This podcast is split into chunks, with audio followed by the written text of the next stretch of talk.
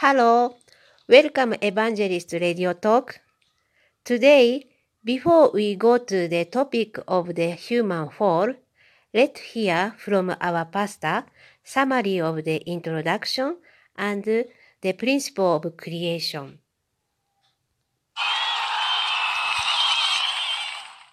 Thank you. This is the summary of Introduction to Divine Principle.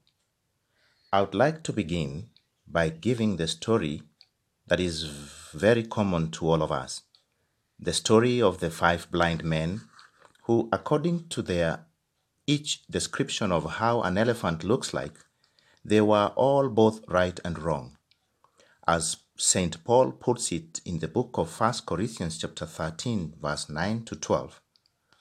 Now I know in part, then I shall know in full. Also, in the second Corinthians chapter 4 verse 4, Paul says that the God of this world, Satan, has blinded the mind of unbelievers not to see the light of the gospel. This analogy is applicable to all the five major religions that is, Hinduism, Confucianism, Buddhism, Muslims, and Christianity. The five blind men all must open their spiritual eyes to stop seeing in part and start seeing in full. The new truth of divine principle is spiritual eye opener to all of us at this new age of the 21st century. This new truth is also supposed to guide in solving all problems in the real world. Today, we are we are facing so many problems in the world today.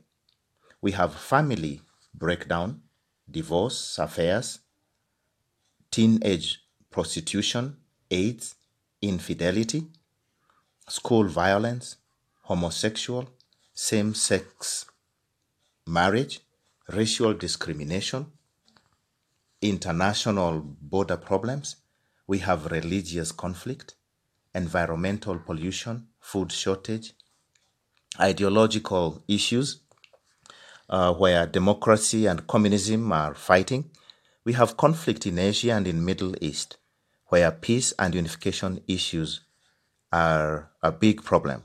We have war, malnutrition, disease, and education.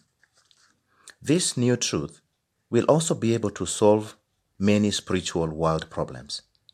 There are also problems of a true value system. We do not know clearly see what is right and what is wrong. How do we see good and evil?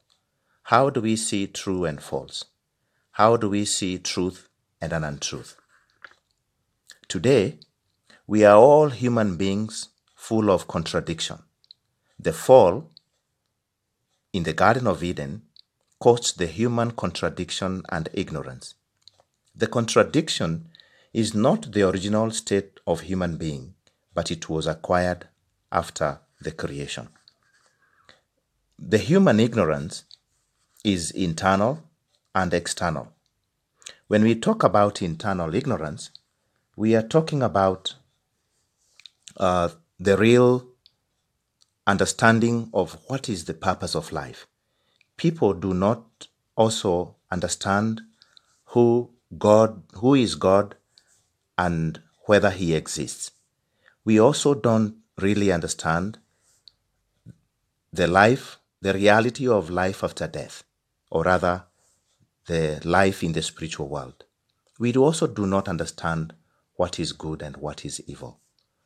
The external ignorance we are talking about here, for example, is the origin of the physical universe.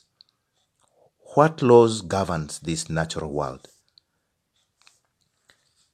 From the viewpoint of the providential age, the new truth is absolutely necessary and it will emerge for all problems solving.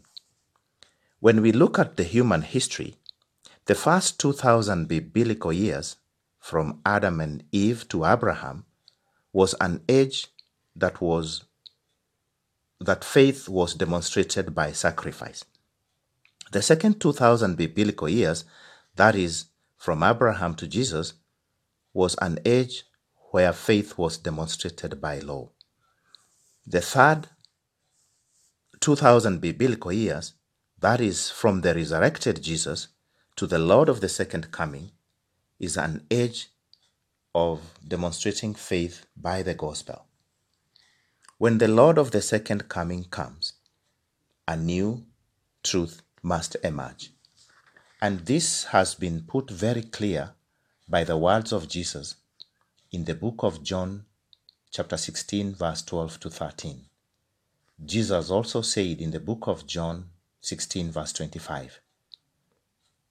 Revelation 10 and 11, they are all verses expressing that a new truth will appear. The structure of the divine principle.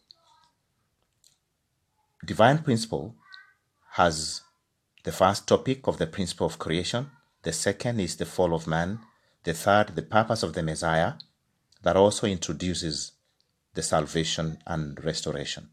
The fourth also is the second coming. This divine principle, it is not a doctrine, but it is the truth by which all people must live. Thank you very much for listening. And that is the end of the summary of the introduction. I would like to go directly to the summary of chapter 1, the principle of creation. As St. Paul puts it in the book of Romans, chapter 1, verse 20, we have no excuse for not knowing the nature of the nature and the character of the invisible God, the Creator. He is not only our Father, He is also our Mother. In the book of Hebrew, chapter 12, verse 7 to 10, this expresses God's position as a Father. Isaiah 66, verse 13, expresses God as a mother.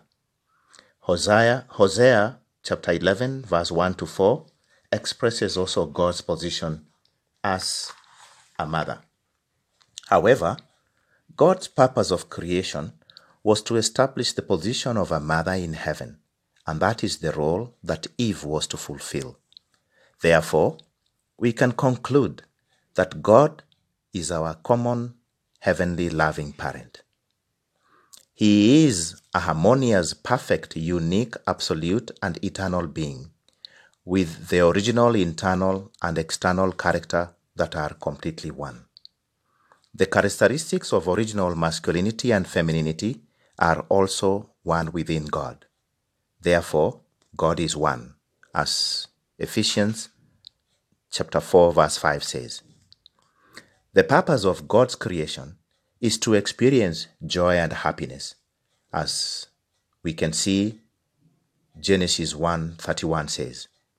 God was to experience the greatest joy and happiness from the closest being of his heart, that is, Adam and Eve, whom he created in his own image. The purpose of creation or the purpose of life is to fulfill the three great blessings in, in the book of Genesis, chapter 1, verse 28. It says, Be fruitful, multiply, and have dominion. We have to grow and become true sons and daughters that is, we have to perfect our individual character, centered on God's true love. The book of Matthew, chapter 5, verse 48, Jesus said, We must be perfect as our Heavenly Father is perfect. The second purpose of our life is to become true husband and wife. This is to realize a home of true love for yourself, for your eternal partner, and even for God, the Creator, who is the source of love. Genesis 2, verse 24, expresses very clearly that we all have to become one. The third purpose of life is to become owners of creation, to take care and to have dominion of the creation by love. All this is by being responsible as true parents. Do not misuse your body, your spirit grows on that foundation.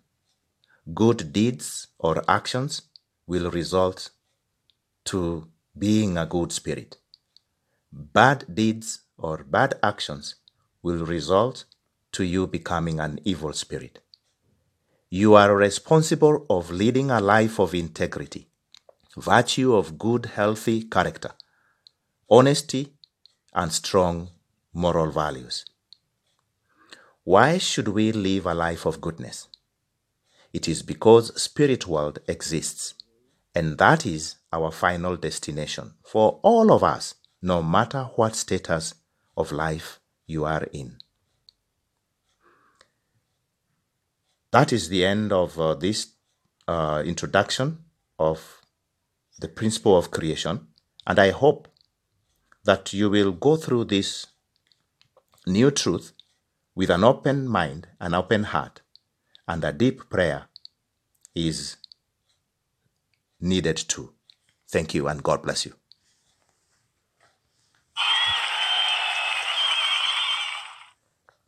Thank you, Pastor. See you soon.